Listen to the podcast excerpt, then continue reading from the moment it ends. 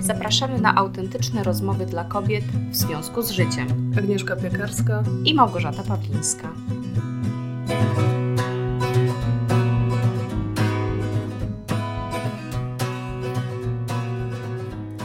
Cześć Gosia. Cześć Agnieszko, witamy się ponownie z naszymi słuchaczkami.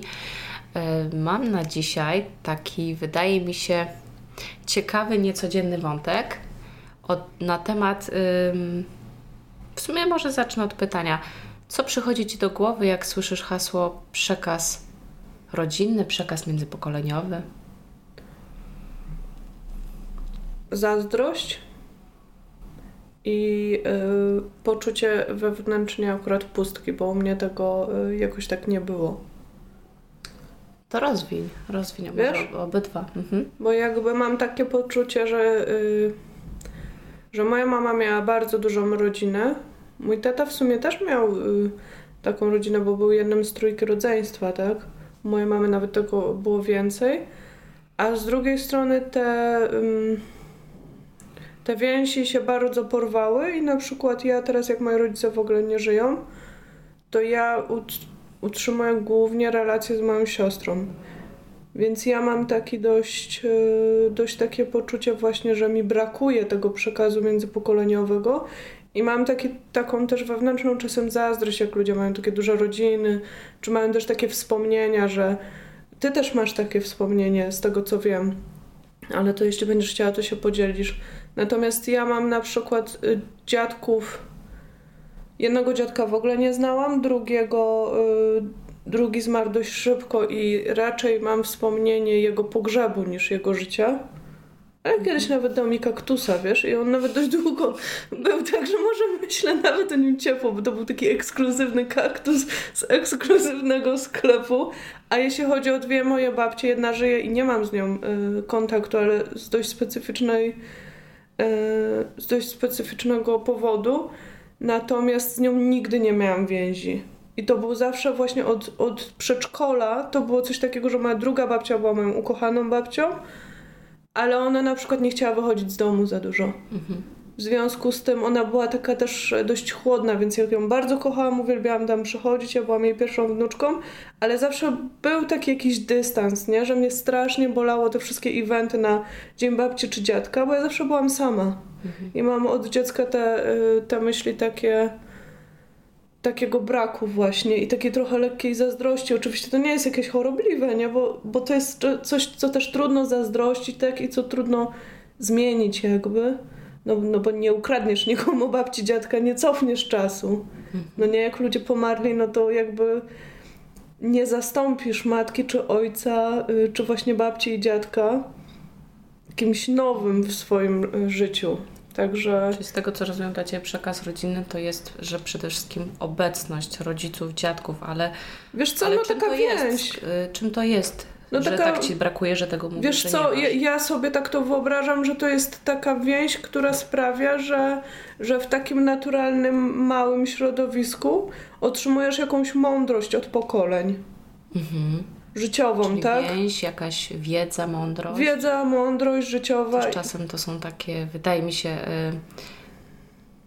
y, mity, takie legendy rodzinne. Tak, właśnie. Jest zawsze jakaś postać, jakiejś tam cioci, wujka, która jest jakąś metaforą czasem jakichś przekazów. Y, takich właśnie, co się powinno, co się nie powinno, jakieś tajemnice czasem są w takim przekazie, takie rodzinne że zawsze ktoś tam wspominał o jakimś, nie wiem, wujku, który wyjechał i nigdy nie wrócił. No widzisz, i, to tak ja mówię tego... z filmów, akurat ta, tego nie miałam. Filmów. No właśnie ale, ale, ale że masz tak i... kojarzę, że, że są czasem takie niedopowiedziane.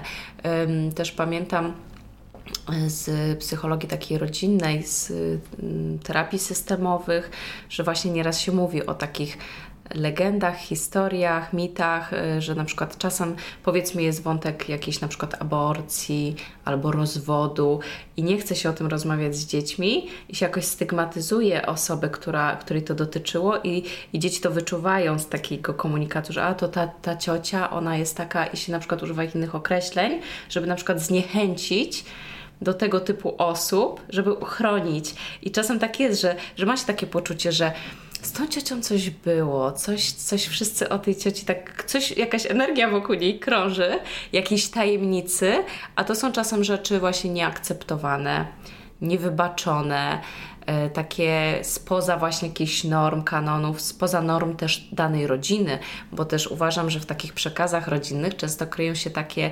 bardzo charakterystyczne tylko dla tej rodziny reguły i normy. Że każda właśnie taka taka tradycja, takie różne pokolenia w ramach jednej godziny, y, rodziny mają takie tylko i wyłącznie swoje często wartości i, i zasady. No to jest taki mikroświat. No widzisz, jak o tym mówisz, to jakby jedyny wątek, który przebija, to to, że u nas jakby właśnie nie było tych tajemnic. To bo... może zdrowsze jest akurat. No nie do końca, bo tutaj może już nie będę naprawdę w szczegóły wchodzić, bo też trudno by wyjaśnić, ale na przykład ta babcia, z którą nie miałam więzi, to była bardzo taką prostą kobietą, która naprawdę bez ogródek mówiła to, y, co myślała i nie zapomnę... Nie, to chyba zostawię dla siebie. Ale to było takie niby prostoduszne, ale właśnie no bez ogródek, że raczej chyba u mnie w rodzinie się y, wchodziło już na poziom raczej takiej groteski mhm. i nawet y, szukania jakby czarnego humoru z tych takich ciężkich tematów y, dawanych na stół bez ogródek. No, widzisz, Odartych z tych właśnie mitów, romantyzmu. Dwa różne światy. I to właśnie już pokazuje, że mamy jednak, każda z nas inne, że masz jednak jakiś przekaz, chociażby odnośnie tego, jak się rozwiązuje problemy związane na przykład z, y, z bezpośredniością czyjąś, y, z konfrontacją z czymś trudnym, to poniekąd wynika z takiego przekazu u ciebie, że też być może takie mechanizmy e, wyniosłaś. Wiesz, może później jako dojrzała kobieta je modyfikowałaś, bo stwierdziłaś, że ci nie służą, ale były pewnie pierwszymi ci dostępnymi. Ja na przykład mam taki przekaz, że mm, nie wyraża się w ogóle żadnych trudnych emocji, bo zakłada się, że większość w otoczeniu jest bardzo wrażliwa i tego nie udźwignie i że jeżeli pozwolisz sobie na okazanie trudnych emocji, to wywołasz takie napięcie, że po prostu nikt tego nie zniesie w pomieszczeniu i że zrobisz krzywdę sobie i innym. Więc u mnie był taki przekaz, że trudne emocje należy maksymalnie stłumić w sobie albo pod dywan, albo wyjść nieraz kojarzę takie sytuacje, że, że ktoś wychodził z domu, z, po prostu już widać było, że łzy są w oczach, ale trzask drzwi, żeby tylko tego przy innych nie robić. I każdy tak jakby musiał uczyć się radzić sobie z tymi emocjami w zupełnej samotności. Więc nie mówiło się o rzeczach trudnych, nie mówiło się o rzeczach, które mogą dopiero wywołać trudne emocje, czyli niby z takiej troski, i, i my wiedzieliśmy, że to, to, ta osoba chce się troszczyć o innych nie mówiąc im na przykład o swoich problemach. Ale to nie jest fajne i zdrowe moim zdaniem i ja na przykład mam żal i, i i zawsze też komunikuję teraz, jak już się uczę zdrowo komunikować, na przykład rodzicom, żeby mi mówili, jeżeli się dzieje coś złego. Że ja wolę wiedzieć nawet najgorszą prawdę, niż żeby oni myśleli, że mnie chronią przed smutkiem, przed rozpaczą i mnie nie informowali. Tak jak na przykład po fakcie dowiedziałam się, że mój dziaduś już od dwóch tygodni jest w szpitalu, ja wtedy przebywałam za granicą, ja się już właściwie dowiedziałam, że on umarł. I ja nawet nie byłam w stanie wtedy zorganizować sobie powrotu, żeby być na jego pogrzebie. To była najbliższa mi osoba. Mhm. Mm, to był dla mnie w sumie największy autorytet taki moralny. Ja, ja bez niego się totalnie rozleciałam. Mój, miałam poczucie, że bez niego ja w ogóle nie będę wiedziała, co jest w życiu dobre, a co złe. Bo byłam jeszcze na to tak jakby niegotowa. Ja myślałam, że on zawsze będzie i że zawsze, chociażby będąc przy nim, będę miała punkt odniesienia. A wtedy nagle skonfrontowałam się z tym, że od tej pory sama sobie będę musiała być takim kręgosłupem, bo jego już nie ma i nie, i nie, nie dostałam okazji pożegnać się z nim, dlatego że ktoś chciał mnie chronić i nie chciał mnie martwić. Mój tato też miał problemy zdrowotne, też się dowiedziałam poniekąd od siostry, bo akurat była u rodziców w odwiedzinach i się dowiedziała, że tato będzie miał operację i wiedziała już jaka ja jestem wkurwiona, mm-hmm. bo ja, ja też nasz, mm-hmm. no, potrafię się po prostu też no wściecę o coś takiego. jednak umiesz czasnąć drzwiami e, i tak Wiadomo, jeszcze... że ja tego nie wykrzyczałam, ale naprawdę mhm. miałam sobie na tyle duży żal, że ona już to sobie zapamiętała i ona właśnie szanując tą moją potrzebę bycia poinformowaną, zadzwoniła i mówi Gosia, czy ty wiesz, że tato będzie miał operację e, i, i czy w ogóle wiesz, że jest taka sytuacja. E, więc oczywiście znów ogromny żal, że przestańcie mnie chronić, ja jestem dorosłą osobą, ja sobie poradzę. E, jak sobie nie poradzę, no to może znajdę jakieś wsparcie, ale tak jakby nie jest waszą odpowiedzialnością mnie chronić tak i wspierać. Ja wręcz muszę się nauczyć radzić sobie. O to chodzi, że w moim przekazie było coś, co miało chronić, ale tak naprawdę nie nauczyło nas czegoś, co jest bardzo w życiu potrzebne. Ale to jest niesamowite, co ty mówisz, bo akurat w audio nie widać moich oczu, które zrobią się takie coraz większe, bo, bo to, o czym ty opowiadasz... Potwierdzam, ma piękne, wielkie oczy. Po, nie, ale to po, pomaga mi zrozumieć jakby drugą stronę, ale też zrozumieć to, co u mnie się działo, bo u mnie było totalnie na odwrót jakby, że wszystko było na wierzchu i to, co powiedziałeś, że ty miałaś potrzebę bycia poinformowaną, a ja po czasie może widzę, że miałam potrzebę bycia ochronioną przed pewnymi informacjami. A, bo to widzisz, mój bo tata, też dziecko nie zawsze jest gotowe wiesz, nie wszystko tak, u mnie, I jakby to, co powiedziałeś, że nie byłaś gotowa na konfrontację z tym, że twój dziadek odszedł,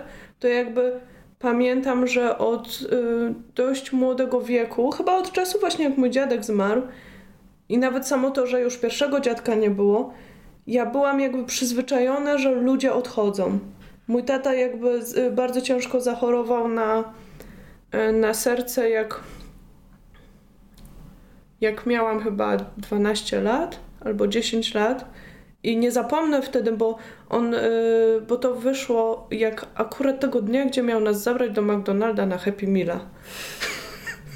I, I pamiętam to moje wielkie rozczarowanie miał mieć wolne. Mieliśmy iść na Happy Meala. Tak. Takie rzeczy są I naprawdę słuchaj, bardzo, bardzo ważne. I akurat tego dnia jakby poczuł się bardzo źle, gdzie on zazwyczaj się jakby wiesz, trzymał w sobie, nie? I poczuł się źle, poszedł do lekarza i nagle y, trafił do szpitala i nagle się okazało, że jest bardzo ciężko chory. I następne kilka lat był z nami w domu, ale jakby Mo, ja byłam, z, może dlatego, że ja byłam wrażliwą osobą i też bardzo dużo słyszałam, więc ja zawsze jakby tak starałam, byłam wyczulona na te komunikaty i bardzo dobrze rozumiałam, co się dzieje. I nie zapomnę też, jak mój tata już po kilku latach umierał na tą chorobę i, i pamiętam, że te ostatnie dwa tygodnie to już dla mnie było oczywiste, że on umrze, tylko zastanawiałam się kiedy, więc ja nawet nie miałam tej takiej nadziei, że może on przeżyje, tak? Teraz widzę na przykład to, co mówisz, że moja siostra, która była młodsza, bo moja siostra jest młodsza o 6 lat, na to wszystko zareagowała w zupełnie inny sposób. Bo ona na przykład, wiesz, nie miała totalnie pojęcia, co się dzieje i nagle się okazało, że taty nie ma, gdzie to była dla niej najbliższa osoba. Ale tak właśnie sobie myślę, że po prostu u nas to jednak była kawa na ławę, emocje i taka trochę walka, póki, póki te choroby się nie zaczęły i to wszystko i takie ścieranie się y, tych emocji i jakby czyje będą silniejsze, ten po prostu dostanie swoje. No, także no, to jest niesamowite, czyli ja w tym momencie myślę, że właśnie masz swojego rodzaju przekaz. Ja mam swój, ty masz swój i to jest to, co z domu wynosimy, to, co werbalnie, niewerbalnie, albo emocjonalnie, albo wręcz y, w zachowaniach właśnie dostajemy w spadku. Takie ludzkie w sumie. Tak, nie? tak. Nie takie jak I jeszcze filmów tak, czy tak, tak, tak, tak, powiem, jak, jak wspomniałaś, że ja nie byłam gotowa się skonfrontować ze śmiercią dziadka, to właśnie tak pomyślałam, y, że nie byłam, bo, bo, bo tak jakby wiedziałam, że była sposobność się na to przygotować, bo, bo, bo oni wiedzieli, że on umiera i mieli chociaż te dwa tygodnie w szpitalu, żeby się z nim pożegnać. I, i to mnie chyba tak najbardziej mhm. rozwaliło, mhm. że mi to odebrali, myśląc, że robią dla mnie dobrze, a odebrali mi coś, co mogłoby mi dopiero pomóc. Mhm. Bo, bo gdybym wiedziała i mogła się pożegnać i mogła się tak pobyć jeszcze z nim, no to prawdopodobnie dużo łatwiej byłoby mi sobie poradzić z ostatecznym jego odejściem. A oni myśleli, że mnie chronią. I, ale kurczę, tak sobie myślę, chyba właśnie I nie jeszcze, ma dobrej recepty. No właśnie, to, właśnie to chciałam powiedzieć, że jeszcze ta druga rzecz, bo powiedziałaś też, że y, o tym, że u Ciebie informowano o wszystkim, a nie, nie na wszystkie informacje jesteśmy gotowi. Wtedy też tak właśnie wtrąciłam, że, że właśnie też uważam, że dzie z dziećmi nie o wszystkim się mówi, albo się mówi inaczej, a być może u Ciebie w ogóle mówiono jak do dorosłego, skoro tak dosyć w emocjach i nie, nie przejmowano się po prostu jak, w jak dostosować. Była kłótnia, była awantura, każdy mówił co no myśli na, jakby więc, i więc, jeszcze w emocjach, więc to był tak, też więc, syf, no. więc nawet jeżeli się mówi, no bo też nie, nie chodzi o to, żeby być może mówić dziecku, że ktoś zasnął, tylko tłumaczyć czym jest śmierć, ale starać się to dostosować do, do procesów poznawczych dziecka, to właśnie o tym pomyślałam, że na przykład u mnie być może tak jakby rodzice nie przeskoczyli później na ten etap, że ja już dziecko dzieckiem nie jestem i po prostu oni cały czas z kolei podchodzą do mnie, czy tam do rodzeństwa, jak właśnie do dzieci, które nie są gotowe na pewne trudne rzeczy i, i dlatego nie wolno im tych rzeczy mówić. Mhm. I też rodzi się we mnie w tym momencie taka myśl, że mm, rozumiem intencje, aczkolwiek często jest tak, że nawet najlepsze intencje potrafią cholernie zranić i że nie ma złotej recepty, ale to rodzi dla mnie mimo wszystko dalej pytanie, czy to, że ja rozumiem rodziców, czy tam mhm, dziadków, tak. czy właśnie te, te, te, mhm. całe pokolenia, bo też wiesz, często to wynika z sytuacji, e, no, że w Polsce na przykład były takie czasy, no, że dokładnie. ludzie nie mieli wsparcia, nie mieli Było terapii, ciężko. że była kiedyś jeszcze wojna, jeżeli chodzi dokładnie. o dziadków. Więc to wszystko sprawia, że my rozumiemy, tak na zdrowy rozsądek, że oni na przykład sami też nie mają zasobów, też nie Dokładnie. wiedzą, co jest do, do, dla kogoś dobre, ale czy to oznacza, że w takim razie nie mam prawa mieć żalu? Złości. Bo czasem, nie, wie, nie wiem czy wiecie do czego zmierzam, bo tak sobie ja myślę, rozumiem. że... Bo ja, miała, ja byłam wściekła. Ja byłam wściekła. Ja, ja miałam takie momenty, że myślałam sobie, nienawidzę ich. Jak oni mogą mi to robić?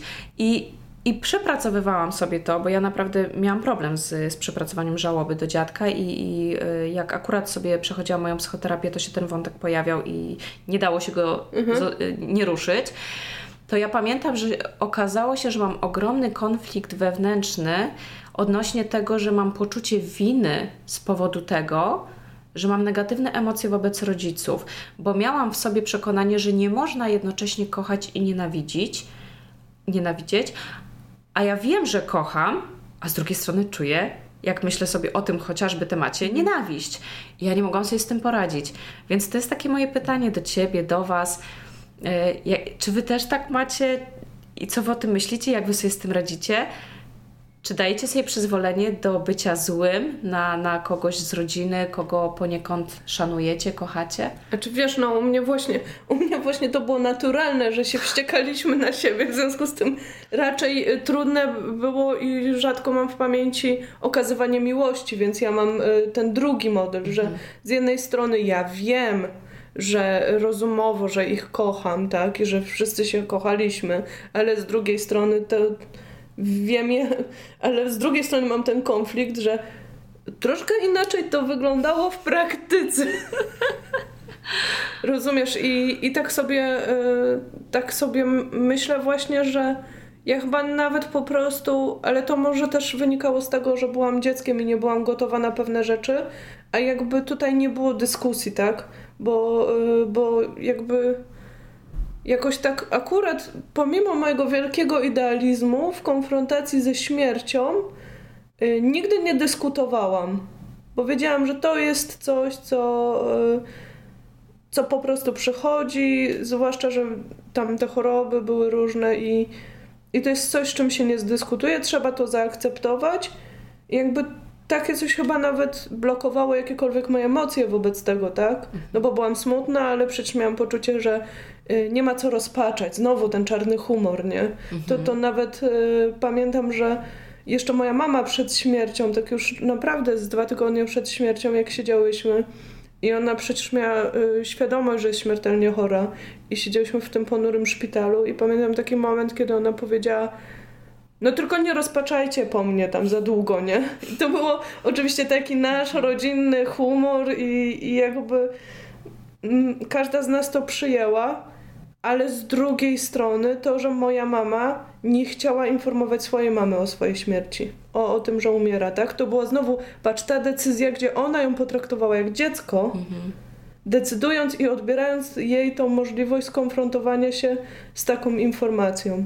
No właśnie, to, to, jest, to jest też część jakiegoś takiego przekazu, yy, który na przykład mówi chroń innych, ale już każdy z nas decyduje sam z siebie, jak zdefiniuje tą ochronę. Na ile właśnie czujemy się odpowiedzialni za czyjeś emocje, na ile wierzymy w to, że ktoś sobie poradzi. No, albo, na ile, jak kogo ufamy. postrzegamy, popatrz jaki paradoks, tak, nie? Tak. Jak postrzegamy kogoś mhm. silnym, na przykład jak można, jak można wrażliwe tak. dziecko postrzegać jako... Słabe, choć y, ono może być silne. Y, a z drugiej strony można na przykład y, dawać mu informacje, jakby i kłaść na stół coś, z czym ono sobie...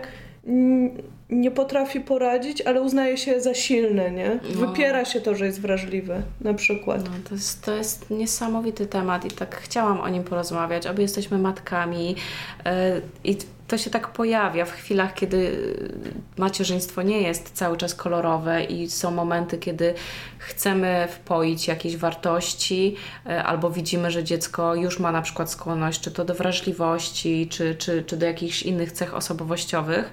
E, I zaczyna się, zaczyna się, zwłaszcza jak się łapiemy na przykład, że robimy coś, czego my nie lubiliśmy, co, gdy tak. robili nasi rodzice, tak. To... albo gdy bardzo chcemy zrobić na odwrót, ale w pewnym momencie zaczynamy rozumieć, że nie, nie chodzi o to, żeby zrobić zupełnie na odwrót, że, że to jednak czemuś służyło i też, też zaczynamy poniekąd pewne rzeczy rozumieć. To jest studnia bez dna. Tak i myślę, że z tego się wyłania jakiś kolejny temat właśnie taki, bo jak nawet jak rozumiemy właśnie to, jak to działało, to jednak my jesteśmy częścią dalej tej rodziny. Tak. Tego, I kontynuacją tego przekazu. I kontynuacją, więc to jakby y, jest to pytanie, na ile my swoją wiedzą i tym wszystkim dobrymi chęciami jesteśmy w stanie zrobić zwrot o 180 stopni i jakby nagle zmienić w ogóle bieg takiej wielopokoleniowej, wiesz, rzeki właśnie, nie? Mm. To też myślę dużo zależy od tego, na ile my zrobimy porządek w sobie w stosunku do tego, co nam się stało w wyniku tego przekazu. Bo jeżeli po prostu nie, nie robimy sobie tej lekcji autorefleksji, to chyba częściej różne rzeczy bezrefleksyjnie przekazujemy, albo z jakiegoś wewnętrznego oporu robimy na złość, na odwrót. I chociażby tak, jak wspomniałam, coś, co wywołało w nas nienawiść, wrogość, agresję w stosunku do najbliższych może sprawić, że po prostu na pewno będziemy robić inaczej, ale też nie chodzi właśnie o to, żebym ja nagle, żeby zrobić na złość, mówiła dzieciom o takich najtrudniejszych rzeczach prosto z mostu, nie bo mów. na pewno chcą być poinformowane. Nie, nie będę, ale... O, Powiem Ci jako dziecko. Ale o to chodzi, bo widzisz, bo ja na szczęście, tak jak mówię, przepracowałam to na terapii i ja w końcu na tej terapii zrozumiałam, że ja mam prawo odczuwać bardzo negatywne emocje w stosunku do tych, których, do tych ludzi, których kocham. I powiem szczerze, że dopiero jak ja dałam sobie to prawo i zaakceptowałam w sobie te trudne, niefajne emocje, poczułam, że ja wtedy dopiero naprawdę zaczynam kochać moich rodziców bo tak to, to cały czas było jakieś napięcie, nie chciałam za bardzo tam jeździć, o byle pierdoły, że tak powiem, jakaś złość we mnie wybuchała, denerwowali mnie wszystkim, co robią i co mówią, a jak ja dałam sobie przyzwolenie na to, że mogą mnie denerwować, że mogę mieć do nich żal, że mogę być na nich wściekła, ale że to nie wyklucza kochania drugiej osoby, bo mówię, to, to był poniekąd ym, takim echem tego przekazu, że u mnie tak jakby w, niewerbalnie przekazywano, że jak kochasz, to nie, nie, nie, wzbudzasz żadnych złych emocji, ani nie czujesz żadnych złych emocji, że miłość musi być absolutnie jednostronna. Taka czysta, I że właściwie nie? jedna kłótnia to jest, to, to, jest po wszystkim. Więc takie czarno-białe to nie jest, nie jest yy, zdrowe i poprawne. Więc to tak jeszcze na koniec, że, że tak naprawdę dzięki temu, że ja stwierdziłam, że mam do tego prawo, mogę być wściekła o różne rzeczy, to tak jakby mi się to uwolniło i ta miłość się zrobiła taka prawdziwsza, taka zdrowsza. I ja naprawdę nabrałam ochoty i większego zrozumienia, ale i poczułam wolność. Naprawdę w tamtym momencie ja poczułam wolność, że ja już nie jestem niewolnikiem tak do końca tego przekazu, że ja mogę się na niego wściekać, mogę go pokochać, może mi się coś spodobać, nie spodobać i ja mogę brać to, co chcę. To było dla mnie absolutnie uwalniające i chciałam się tym podzielić. No, bardzo ciekawe. W sumie dziękuję Ci za to, bo, bo ja też to gdzieś sobie biorę.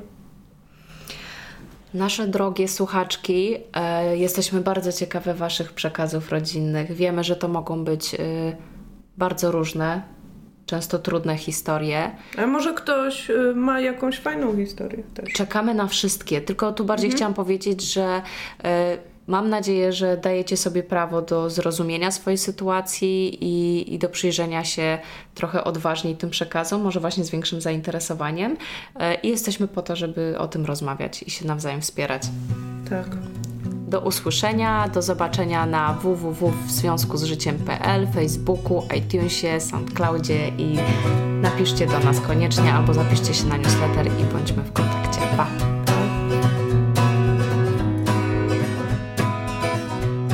And rocks they bind me to the soil. And Step by step I make my way from Chicago.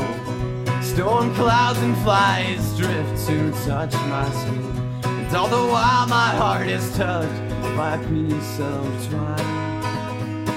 It's not entangled.